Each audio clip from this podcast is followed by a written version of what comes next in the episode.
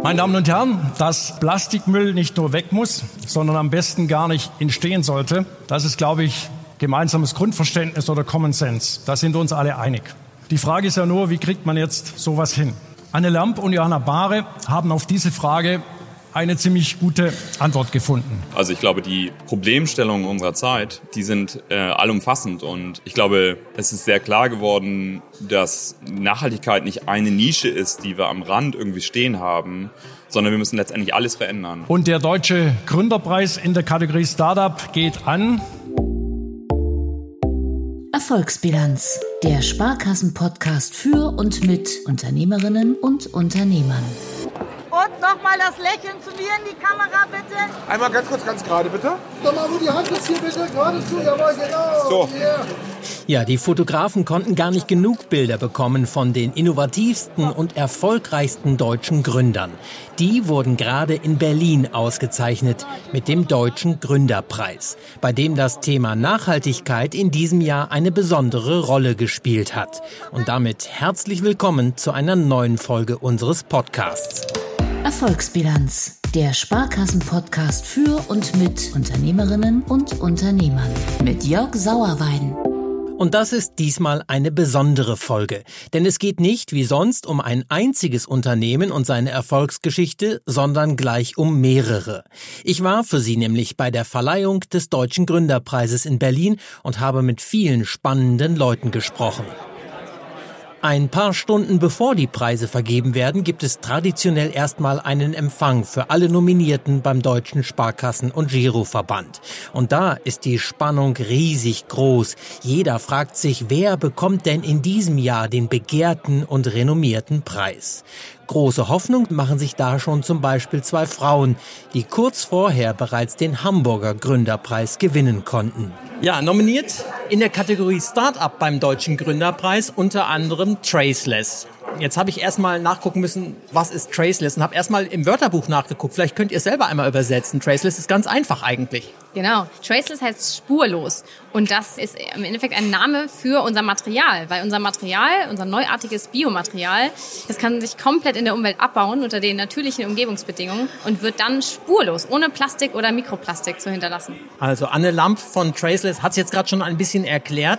Ich sag mal so, Unternehmen, die sagen, unsere Dinge sind komplett abbaubar, da hat es ja schon einige durchaus gegeben. Was unterscheidet euch denn jetzt davon, dass ihr sagt, so, aber das ist wirklich was anderes?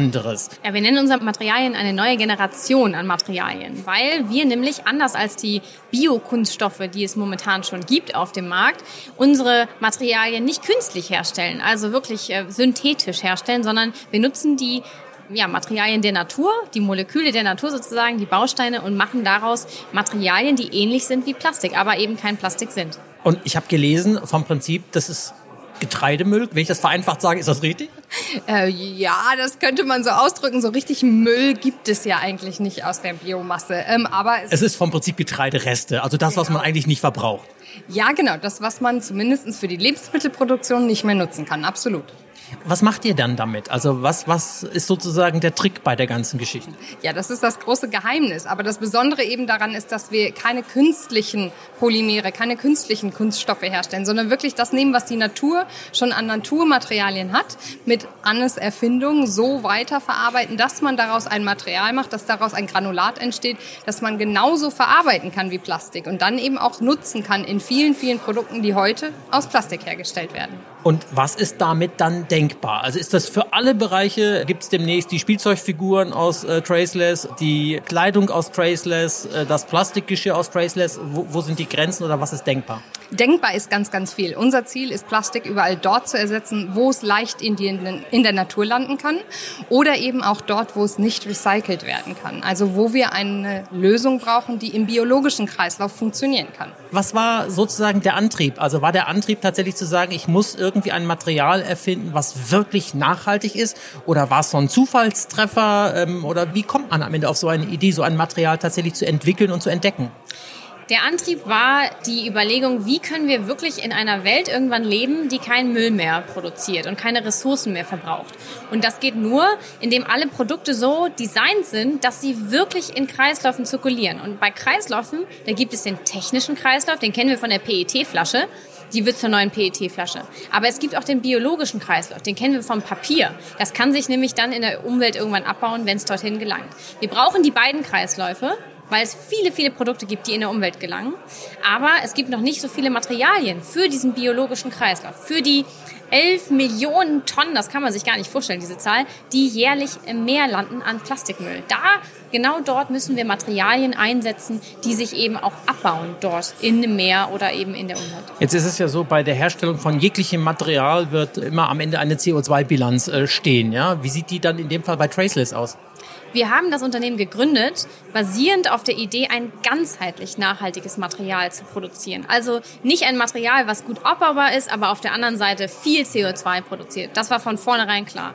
Das heißt, wir haben das auch wissenschaftlich begleitet von vornherein, wie die Umwelteinwirkung von unserem Material ist. Und die CO2-Bilanz sieht auch sehr, sehr gut aus. Wir emittieren bis zu 87 Prozent weniger als CO2 als die konventionellen Kunststoffe. Ganz praktisch. Wo wird's jetzt eingesetzt schon oder getestet? In welcher Phase seid ihr jetzt gerade? Ja, wir arbeiten gerade mit ersten Kunden zusammen, mit denen wir jetzt erste Marktpiloten auf den Markt bringen. Da ist zum Beispiel Otto zu nennen oder Lufthansa. Also wirklich Unternehmen, mit denen wir jetzt ausprobieren, dass unser Material auch beim Endkunden, im Endprodukt gut ankommt. Das heißt jetzt bei Otto ist es dann die Kleidung und bei Lufthansa das Flugzeug aus eurem Kunststoff oder? naja, es sind die Dinge, die tatsächlich nur kurz gebraucht werden, genutzt werden. Das ist bei Otto zum Beispiel die Versandtüte. Und bei Lufthansa? Naja, alles, was es ähm, im Flugzeug an Einmalprodukten so gibt, die heute aus Plastik gemacht werden. Also zum Beispiel dann das, das Essbesteck, äh, die Teller zum Beispiel. Genau, ja. Jetzt seid ihr mit eurem Produkt nominiert für den Deutschen Gründerpreis. Was bedeutet euch das? Ja, es ist natürlich die größte Auszeichnung, die ein Startup äh, bekommen kann in Deutschland. Es ist eine wahnsinnige Ehre und vor allen Dingen eine Bestätigung, dass das, was wir hier gestartet haben, wirklich Sinn hat, wirklich gut ist und ähm, bestätigt uns und unser Team für ähm, ja, die weiteren Schritte, die da noch kommen werden. Danke Johanna Bahre und Anne Lamp äh, von Traceless. Viel Erfolg und wenn ihr gewinnt, dann hören wir uns nachher nochmal wieder. Alles klar. Und während die beiden vor der Verleihung erstmal noch einen Sekt trinken, um die Nerven ein bisschen zu beruhigen, kann einer ganz entspannt sein. Fridtjof Detzner hat es schon vor vielen Jahren zum Internetmillionär geschafft. Er kennt hier fast jeden, denn inzwischen sitzt er beim Gründerpreis sogar selbst im Kuratorium. Ein Surfertyp mit blonden Locken, der so gut wie jeden duzt. Fridtjof Detzner äh, lächelt und kann aber ganz entspannt sein, denn er hat den Deutschen Gründerpreis vor sieben Jahren gewonnen, wenn ich richtig gerechnet habe. Ja, hast du richtig gerechnet, ja. Das, das war damals Jimdo, ne? Genau, ja. Nochmal ein Satz dazu, was war das damals für ein Unternehmen, für die, die es nicht kennen? Genau, äh, ist eine ganz einfache Möglichkeit, eine professionelle Webseite oder einen Online-Shop zu bauen, wo man eben keinerlei Vorkenntnisse braucht und das, dadurch wird das zugänglich für eine große Personengruppe, die damit sehr professionell im Internet sich präsentieren kann. Jetzt sitzt du heute im Kuratorium, hast sozusagen organisatorisch mit dem Gründerpreis zu tun, kannst dich aber mit Sicherheit noch gut daran erinnern, wie es damals vor sieben Jahren war. Wie ist so dieser Moment, wenn man so denkt, so, ja, das ist ja schön mit dem Säckchen und dem Orangensaft, aber jetzt sagt mir bitte, wer gewonnen hat. Ja, ja, ja, das, das stimmt. Ähm, wir hatten das große Glück davor, den Hamburger Gründerpreis gewonnen zu haben. Und das war natürlich eine ganz gute Vorbereitung, aber auf der anderen Seite war man noch aufgeregter, ob das dann hier klappt, weil hier weiß man es vorher nicht. Wie ist denn der Moment, wenn man es dann tatsächlich gewonnen hat? Ähm, ich glaube, man sitzt, also wir saßen kurz auf dem Stuhl, haben alle geguckt und dann nach links und rechts geguckt und uns Arm genommen und das äh, war dann super schön weil letztendlich war man aufgeregt irgendwie. Vorher hatte man gedacht, oh, man, man weiß es, man weiß es nicht und man war dann unsicher und dann ist es natürlich sehr schön und man freut sich. Aber ich meine, letztendlich sind es alles tolle Unternehmen und ich glaube, es ist das große Geschenk überhaupt, dass die die Öffentlichkeit bekommen. Und ja, also letztendlich äh, super toll natürlich zu gewinnen, aber ehrlich gesagt dabei zu sein, ist schon das Größte. Welchen Impact hatte das damals für euch, den Gründerpreis zu gewinnen? Hatte das nochmal, ich sag mal, nochmal einen richtigen Anschub? Habt ihr von den Beratungen profitiert oder, oder wie war das damals? Mhm. Ich glaube, es war tatsächlich persönlich schön, weil es diese Momente, in denen man ganz kurz mal anhält, innehält und kann dann, es fühlte sich immer so wie einmal auch auftauchen und einmal gucken. Ähm, das sind schon besondere Momente, weil man als Unternehmer eigentlich so viel rennt und so viel immer in so einer Mühle drin ist. Ist es was ganz Besonderes, alleine irgendwie andere Unternehmer zu treffen, in so einer Gruppe zu sein, mit, sich mit denen auszutauschen ähm, ich glaube, emotional ist es ein toller Moment, ehrlicherweise. Und ja, es ist natürlich irgendwie auch eine Anerkennung von außen für die Arbeit von dem ganzen Team. Ne? Also das, was wir mit Jimdo gebaut haben Klar sind wir drei da auf der Bühne gewesen, aber ehrlicherweise haben wir das mit den ganzen Menschen zusammengebaut und das ist, glaube ich, das Besondere, diese Anerkennung für eine Idee, für ein Unternehmen, was man mit vielen Menschen zusammen aufbaut. Jetzt sind hier zum Beispiel auch Online-Ideen oder, oder Softwarelösungen dabei. Aber was schon ein bisschen auffällt, es sind einige, die irgendwo sich das Thema Nachhaltigkeit äh, auf die Fahnen geschrieben haben. Manche ganz direkt mit dem Produkt, was sie haben, aber selbst bei solchen Dingen wie äh, Schüttgutverteilung äh, im ganzen Land, äh, dann spielt auch da das Thema Nachhaltigkeit äh, immer mehr eine Rolle muss man tatsächlich sagen, ähm, das wird auch bei Gründungen in Zukunft, auch in den nächsten Jahren, vielleicht auch beim Gründerpreis immer mehr eine Rolle spielen müssen?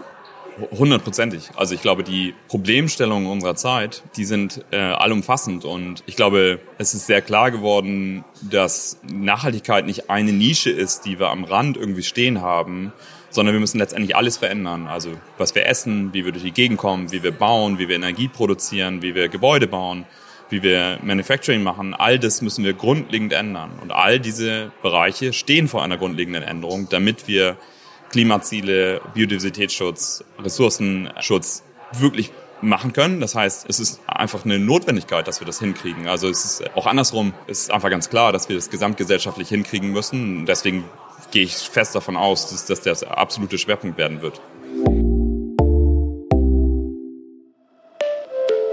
Und dafür tut auch Detzner einiges.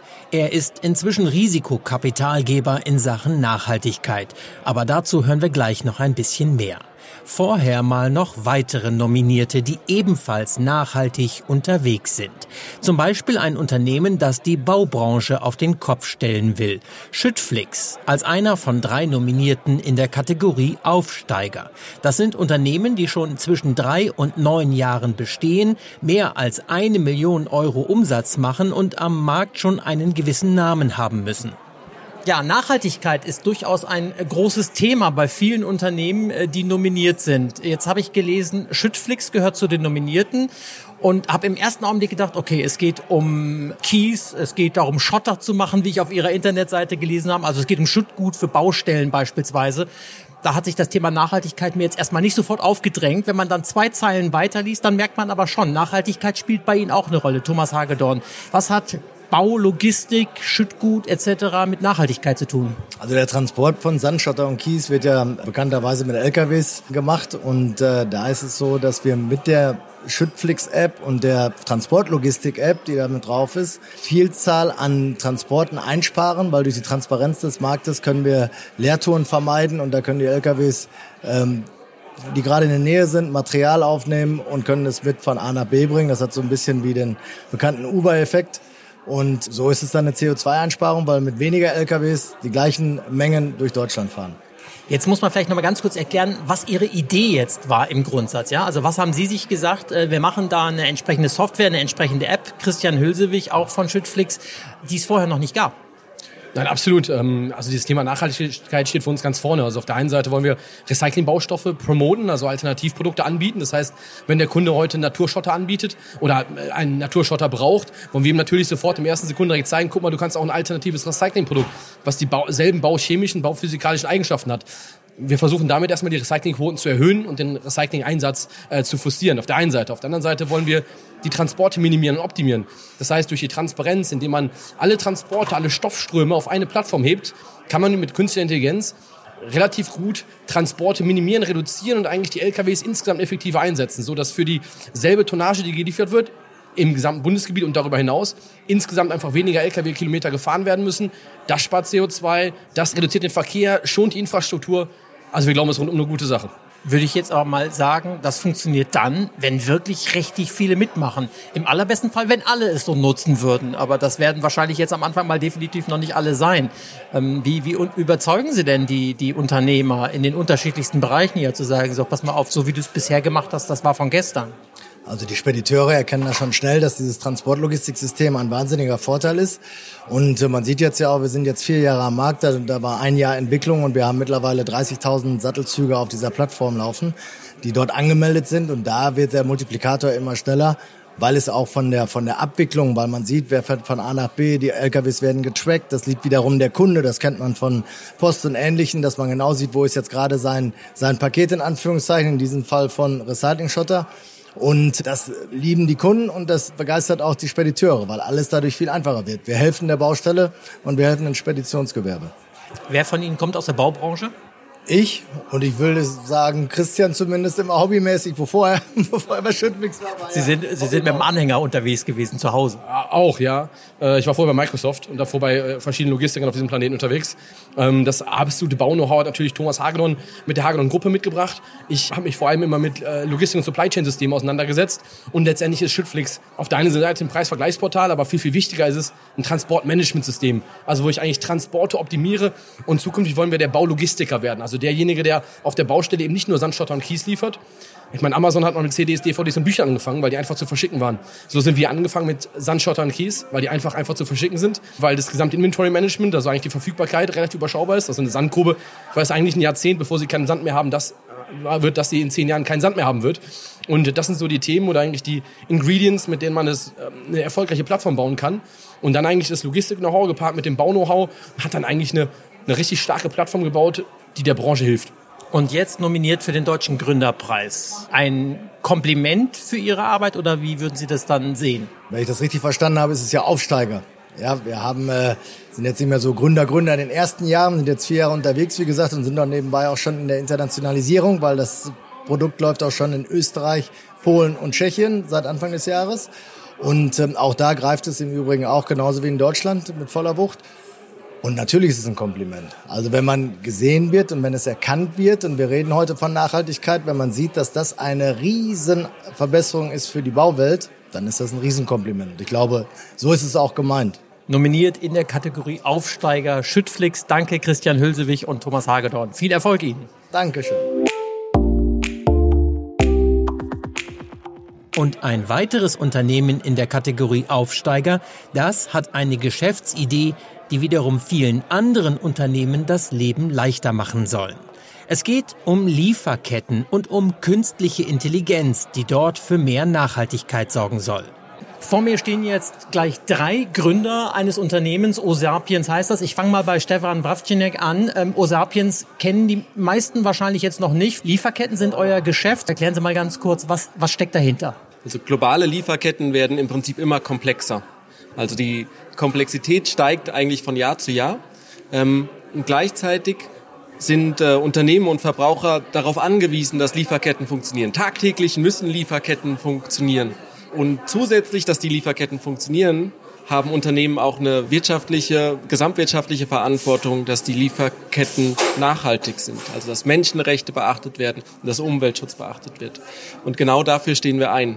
Wir versuchen Lieferketten transparenter zu machen, um genau Risiken in dieser Lieferkette zu erkennen und um zu erkennen, dass äh, wenn es Probleme gibt in der Lieferkette, das transparent zu machen und Unternehmen auch eine Möglichkeit zu geben, zu handeln an der Stelle. Das macht unsere Software. Wobei man jetzt sagen muss, wenn wir über Lieferketten reden, reden wir ja über unfassbar viele Unternehmen, die unfassbar unterschiedlichste Lieferketten haben können. Wie muss ich mir vorstellen, wie dann eine Software, das in allen Branchen weltweit bei Lieferketten, die theoretisch in Europa enden oder irgendwo in Südamerika enden, wie das überhaupt funktionieren kann? Matthias Jungblut, können Sie mir mal erklären, wie das läuft? Genau, also Lieferketten sind sehr komplex, das ist richtig und da reicht auch nicht eine Softwarelösung. Genau deswegen haben wir mehrere Softwarelösungen, weil wir das Thema Lieferkettenmanagement ganzheitlich betrachten. Also wir wollen Transparenz auf Lieferantenebene schaffen, also die Lieferanten transparent machen und gleichzeitig auf Produktebene. Und da bieten wir dann verschiedene Lösungen an, die die Lieferketten transparenter gestalten.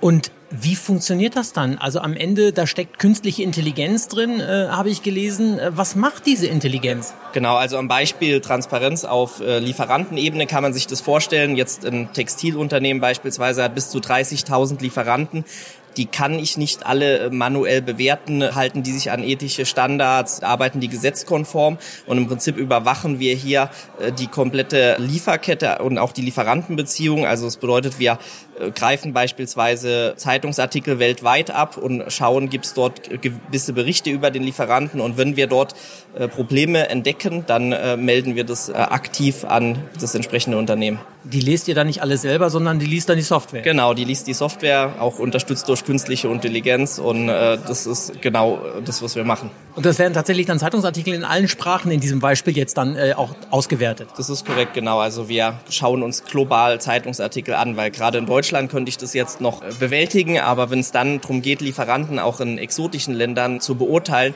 dann benötige ich dort entsprechende Softwarelösungen, die das automatisiert bewältigen. Alberto Zamora, der dritte äh, Mitgründer. Jetzt kann man sagen, ähm, mit Software kann man viel Geld verdienen. Das klingt mir aber erstmal wahnsinnig komplex. Gab es keine einfachere Idee, mit denen ihr Geld machen konntet? Oder warum war da am Ende der Punkt, dass ihr gesagt habt, so machen wir es? Ja, das ist ein bisschen Idealismus dahinter. Wir finden es wichtig, dass die Leute ein bisschen nachhaltiger denken und auch denken, was verbirgt sich unter die Produkten, die wir täglich kaufen. Und davor braucht man Transparenz in der Lieferkette. Und bestimmt gibt es ganz viele Ideen, wo man mit einfacher, schneller Geld verdienen kann. Aber Transparenz braucht man. Und das brauchen wir, wenn wir in Supermärkte Produkte kaufen, das brauchen wir, wenn wir Sanktionen einfach implementieren wollen, das brauchen wir, wenn wir auch Leute, die recyceln, belohnen wollen. Und das haben wir uns vorgenommen, das machen wir. Und ganz praktisch, diese Lösung gibt es ja jetzt schon tatsächlich. Also ihr seid schon am Markt. Ja. Ähm, habt ihr schon Unternehmen dabei gehabt, die in einer Lieferkette auf einmal festgestellt haben, oh oh? Ja klar, jede Unternehmen hat, also wir sprechen über Unternehmen, die Tausende von Lieferanten haben. Da sind immer schwarze Schafen dabei. Und da, genau darum geht's. Also es geht darum, dass wir diese schwarze Schafen identifizieren und, und die ein bisschen auf die richtige Seite bringen. Ja, also mit Abhilfe, Präventionsmaßnahmen. Also erstmal analysieren wir die Lieferkette, dann identifizieren wir da, bei welchen Lieferanten ist das Risiko hoch und dann implementieren wir gemeinsam mit den Kunden Präventions- und Abhilfemaßnahmen, damit das eben nicht passiert, damit äh, Umweltstandards respektiert werden, damit Menschenrechten respektiert werden und so weiter. Was sind denn das für Unternehmen, die sich da in dem Fall gerade eben auch, was so nachhaltige Strategien angeht, besonders äh, hervortun? Also gibt es bestimmte Klar. Branchen, äh, wo Sie merken, da passiert gerade wahnsinnig viel, die stürmen uns die Bude ein? Ganz klar, also Textil, klar da kommen auch sehr viele Probleme her aus der Vergangenheit. Landwirtschaft, alles was mit Lebensmittel, Getränke, Landwirtschaft zu tun hat, auch viel, weil das sind Produkte, die wir jeden Tag verbrauchen und konsumieren.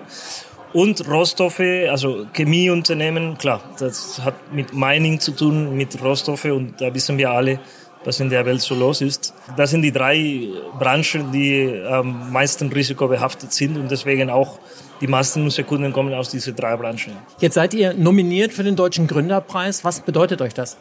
Das ist eine unglaubliche Ehre. Also das Thema Lieferketten beschäftigt uns schon ganz, ganz viele Jahre. Das ist ein Thema, für das wir brennen. Ähm, das ist ein Thema, für, unser, das, für das unser Team brennt. Daran arbeiten wir. Und es ist für uns eine besondere Ehrung zu sehen, dass das Thema offensichtlich ja auch eine gesamtwirtschaftliche Relevanz entwickelt hat, die uns natürlich immer mehr antreibt an der Stelle. Dann gucken wir mal, ob wir uns hinterher auch noch mal hören. Ich drücke euch die Daumen und viel Spaß bei dieser Veranstaltung erstmal. Vielen Dank. Super, danke. Dankeschön. Einer, der seit Jahren bei jeder Verleihung des Gründerpreises dabei ist, ist Florian Langenscheidt. Ja, das ist der Mann, dessen Wörterbücher zum Beispiel in vielen Sprachen für mehr Durchblick sorgen. Langenscheidt ist nicht nur seit rund anderthalb Jahrzehnten im Kuratorium des Gründerpreises, sondern auch dessen Sprecher und kann wie kaum ein anderer erklären, was den Preis so besonders macht. Ja, es ist einfach Glück pur, dass es ihn gibt. Es ist Glück pur schon mal für die Preisträger und auch die Nominierten, weil sie bekommen ja Know-how, sie bekommen Publizität und das ist natürlich beides wahnsinnig wichtig und Vernetzung und oft auch Kapital und so weiter. Es ist aber auch Glück pur für die Volkswirtschaft, weil die Gründerkultur ist ja so ein bisschen die Hefe in der Wirtschaftstorte oder weiß nicht, das, äh, der Pfeffer im äh, Chili sin Carne. Und ist ja wahnsinnig wichtig. Und wir brauchen wieder so eine dritte Gründerzeit, sonst leben wir zu sehr von der Vergangenheit. Und dass man dem eine Bühne baut, ist echt genial. Und deswegen ist es so toll, dass es ihn jetzt 20 Jahre gibt und man kann nur seinen Hut ziehen vor denen, die das gemacht haben.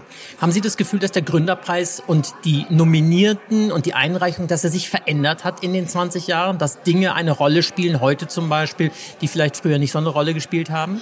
Also wir haben uns immer bemüht, dass es so ein Mischmasch ist aus Firmen, die so komplexe Sachen machen, dass man sie kaum versteht und Firmen, die direkt erklärbar sind, für jeden nachvollziehbar. Das ist geblieben. Aber es sind Schritt für Schritt werden es immer mehr Frauen, mehr Gründerinnen, was toll ist. Digitalisierung spielt natürlich eine große Rolle. Neue Technologien von künstlicher Intelligenz bis Nano spielen eine große Rolle. Spielt Na, Nachhaltigkeit? Nachhaltigkeit spielt auch eine steigende Rolle, natürlich als Geschäftsmodell immer mehr. Auch das ist ja gut so. Und ich merke auch bei den heutigen Gründern im Gegensatz zu, ich mache das jetzt seit 15 Jahren, das Kuratorium, Gegensatz zu damals, äh, diese Frage nach dem Purpose, was hat das für einen Sinn? Nicht nur was Großes zu machen und Stellen zu schaffen und Umsatz und Gewinn zu machen, sondern was leiste ich für einen Beitrag für die Welt oder für die Rettung derselben? Hier Stichwort Klimakrise. Das wird immer wichtiger und es ist auch toll, dass Unternehmen dann gegründet werden und geführt werden mit mehreren Hüten auf, sozusagen, bei der Metapher zu bleiben. Und genau in diesem Bereich ist Fritjof Detzner inzwischen unterwegs. Sie erinnern sich, einer der Gründer von Jimdo, der vor sieben Jahren selbst den Gründerpreis bekommen hat. Anstatt sich auf seinem Erfolg auszuruhen, hat er vor ein paar Jahren eine Weltreise der besonderen Art gemacht. Und die hatte für ihn große Folgen. Seitdem ist das Thema Nachhaltigkeit sein großes Lebensziel. Ja, ehrlicherweise eine unerwartete Reise. Ich durfte mit der Deutschen Welle eine zehnteilige Dokumentationsreihe drehen und wir haben gesagt, hey, wir besuchen andere Gründer überall auf der Welt und haben dann in der Entwicklung dieser Dokumentationsreihe gesagt, lass uns doch 10 der 17 Nachhaltigkeitsziele nehmen, als Themenklammern für die einzelnen Episoden, dass man halt überlegen kann, hey, Klimawandel, in welchem Land porträtiere ich das? Und wenn man diese Klammer setzt, dann muss man die Probleme porträtieren.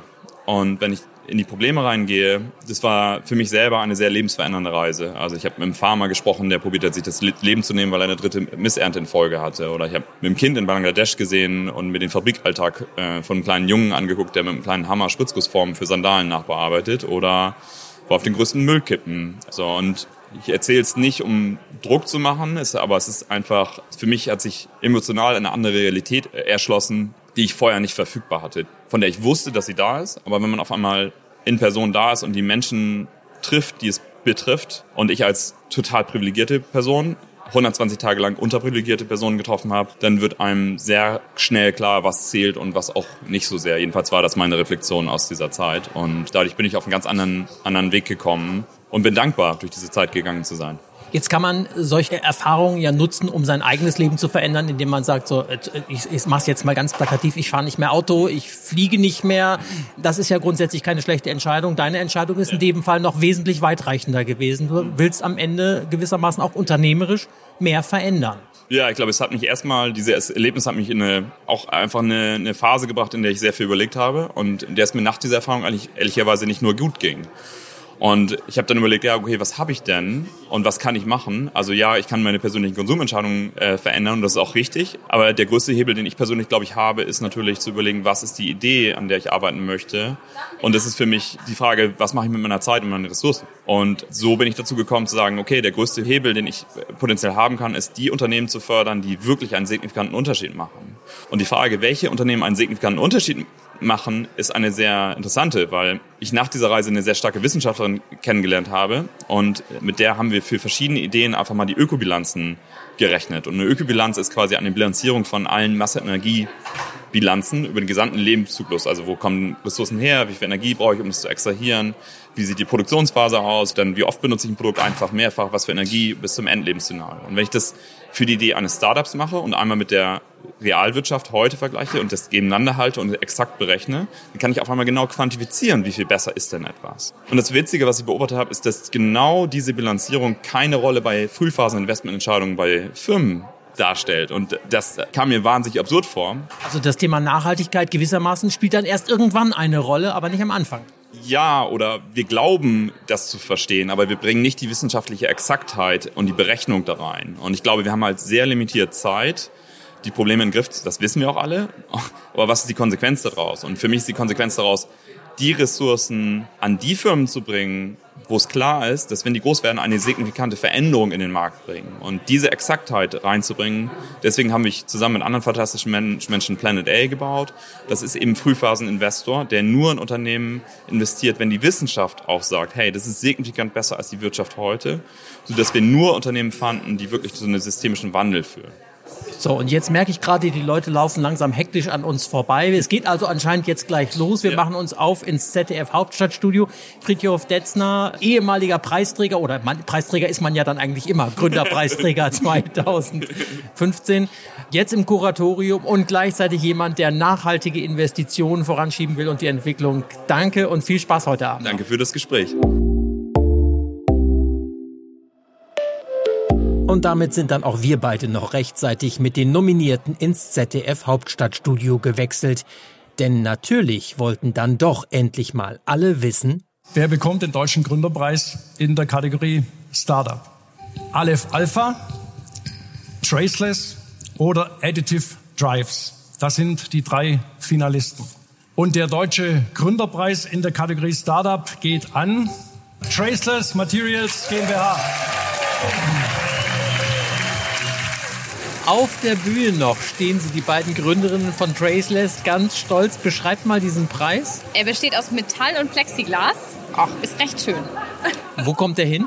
Der kommt auf jeden Fall in unser Büro, wo das, das Team jeden Tag motivieren soll. Was hat das mit euch gemacht, als ihr das gehört habt, dass euer Name, euer Unternehmen aufgerufen wurde, dass ihr es geschafft habt in diesem Jahr? Also ehrlich gesagt hatte ich nicht damit gerechnet, weil die anderen beiden nominierten Startups wirklich auch echt tolle Lösungen entwickelt haben. Aber klar, also wir waren unheimlich froh. Naja, es war schon total schön äh, zu sehen, dass nochmal ähm, unser ganzes Team und das, was wir gemeinsam geschafft haben, hier ausgezeichnet wird. Und äh, das macht stolz und glücklich und motiviert für die nächsten Schritte, die da kommen. Nochmal nach dem Hamburger Gründerpreis, ne? also sozusagen gleich doppelt abgeräumt innerhalb kürzester Zeit.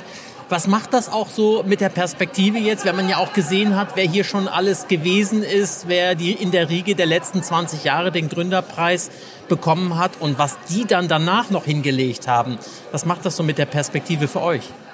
Naja, es motiviert natürlich auf jeden Fall, aber wir haben ein, ja, eine große Aufgabe noch vor uns. 70 Jahre Plastikentwicklung haben wir jetzt aufzuholen mit unserem neuartigen Material. Es sind noch ganz, ganz, ganz viele Herausforderungen zu meistern und ähm, ja, die packen wir jetzt umso motivierter an. Und heute Abend aber es wird erstmal gefeiert. Auf jeden Fall. ja. Viel Spaß dabei. Dankeschön. Dankeschön. Und dann fehlen uns natürlich noch die Aufsteiger. Zwei von den drei Nominierten hatte ich ja auch im Interview. Schüttflix und Osapiens. Hinter den drei Unternehmen stehen starke Persönlichkeiten. Das haben wir schon gesehen im Einspielfilm, die mit ihren Ideen Mut, Kraft und Vision vorantreiben. Für die Jury war das wie so oft und ich glaube auch bei allen anderen Preisen des Abends alles andere als einfach. Wer also bekommt in diesem Jahr den deutschen Gründerpreis in der Kategorie Aufsteiger. Der Preis geht an und jetzt ist wahrscheinlich der Umschlag dran. Albert Zamora, Matthias Jungblut, Stefan Wawschinek und die sind von Osapiens. Gratulation an euch alle. Wie war der Moment? Man zittert dann unter Umständen doch so ein bisschen äh, und denkt, ah, schaffen wir, schaffen wir es nicht? War ein unglaublicher Moment für uns. Also wir haben es quasi gar nicht mehr für möglich gehalten. Und dass wir mit unserem Thema, das uns schon so lange beschäftigt, dass das ganze Team antreibt und das so wichtig ist auch für die Gesellschaft, ähm, den Preis mit nach Hause nehmen konnten, war ein unglaubliches Gefühl für uns. O Sapiens gehört jetzt in eine Riege in 20 Jahren von am Ende ja trotzdem immer nur eine Handvoll von Gründerpreisträgern. Was macht das mit den Gründern? Ja, also eine unfassbare Auszeichnung für, für, für, nicht nur für uns alle, sondern für das ganze Team, das für das Thema brennt. Und äh, das ist eine unglaubliche Ehrung für, für das ganze Team von Osapiens. Aber was macht das mit der Perspektive für euch? Also es ist auch eine gewisse Verantwortung natürlich für uns, dass wir äh, dort in die Fußstapfen äh, reintreten und äh, den Erfolg weiterführen vom Unternehmen und entsprechende, äh, entsprechendes Wachstum erzeugen. Und das heißt, der große Ritt, der kommt aber eigentlich erst noch, ja? Ja, jetzt geht's los eigentlich. Ja, jetzt, jetzt, jetzt haben wir wirklich äh, mehr Rückenwind kann man eigentlich nicht haben. Vor ein Thema, die vor alle wirklich massiv wichtig ist. Jetzt mit Rückenwind wird alles viel einfacher. Worauf freut ihr euch am meisten jetzt? Wir freuen uns jetzt insbesondere darauf, dass das Thema noch mehr Aufmerksamkeit bekommt. In den nächsten Jahren werden einfach transparente Lieferketten ein essentieller Bestandteil von jedem Geschäft sein. Von jedem Business ist das wird das eine essentielle Komponente sein, wie es heute Finanzen ist. Was wir glauben, ist, dass das Thema genauso groß werden wird. Aber jetzt wird erstmal gefeiert. Definitiv, jetzt feiern wir erst. Ja, ja, ja, in Grenzen, aber ja. Weil morgen wieder geschafft werden muss. Genau, genau, genau. Aber komm, einen dürft ihr. Ja, ja. Auf jeden Fall. Viel Spaß, lasst Dank. es ordentlich krachen. Zumindest ein bisschen. Auf jeden Danke, Fall, danke, Dankeschön. danke. Schön, dass Sie wieder dabei waren. In der nächsten Folge beschäftigen wir uns dann wieder mit einem einzigen Unternehmen. Und zwar einem, das wie so viele momentan das Thema Energie umtreibt. Wie können wir möglichst viel Energie einsparen? Wo können wir effizienter werden? Das sind Fragen, die man sich dort nicht erst seit dem Ukraine-Krieg stellt. Ich freue mich, wenn Sie dann wieder dabei sind. Bis dahin, machen Sie es gut. Erfolgsbilanz, der Sparkassen-Podcast für und mit Unternehmerinnen und Unternehmern. Mehr Informationen auf sparkasse.de slash podcast.